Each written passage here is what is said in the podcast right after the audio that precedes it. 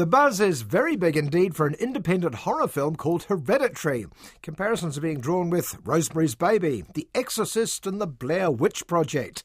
It's certainly as creepy as all of them, and it's set out in the woods, a cabin in the woods.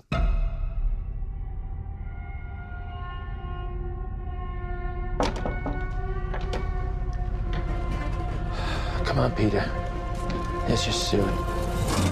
The opening shot is downright peculiar, but I won't spoil it other than to say that the cabin is the home of artist Annie, Toni Collette, who makes extraordinarily lifelike models of important locations in her life. My name's Annie. My mom died a week ago. She was a very private woman, and she wasn't altogether there at the end.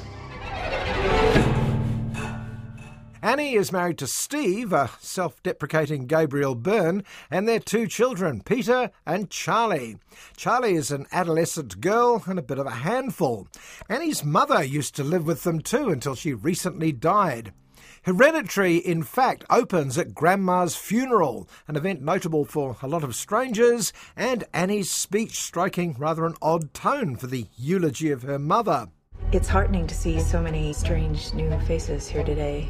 I know my mom would be very touched and probably a little suspicious. My mother was a very secretive and private woman.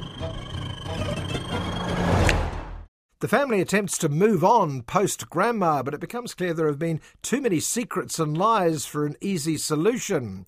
Stephen and young Peter seem particularly affected, partly because of the lingering presence of the late Grandma, and partly because Annie is heading for some sort of breakdown and no one seems able to get her out of it.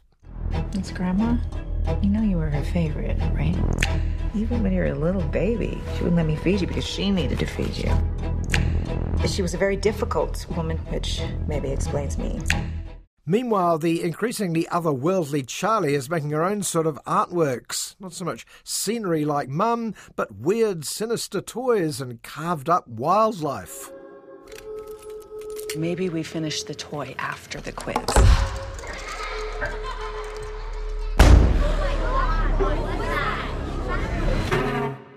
Generally, horror films come in two basic forms. There's the tangible threat one, a shark, a fire, a homicidal maniac, an army of zombies, and the plot can be easily summed up. It's behind you. And then there's the supernatural one with lashings of hocus pocus, ancient tribal burial grounds, and the Book of Revelations.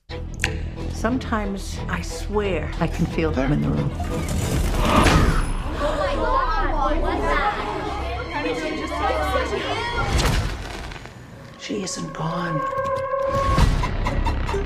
Given that I'm generally too squeamish for most horror films, I'm even less keen on the occult genre, no matter how well it's done. But it has to be admitted that Hereditary is well directed and played, especially the performance by the great Toni Collette. When Annie loses the plot at dinner, you feel not just the hair on the back of your head going up, but the strong likelihood of an Academy Award nomination. You okay, Mom? Is there something you want to say? Why would I want to say something so I could watch you sneer at me? I don't ever sneer at you. Oh, sweetie, you don't have to. You get your point across.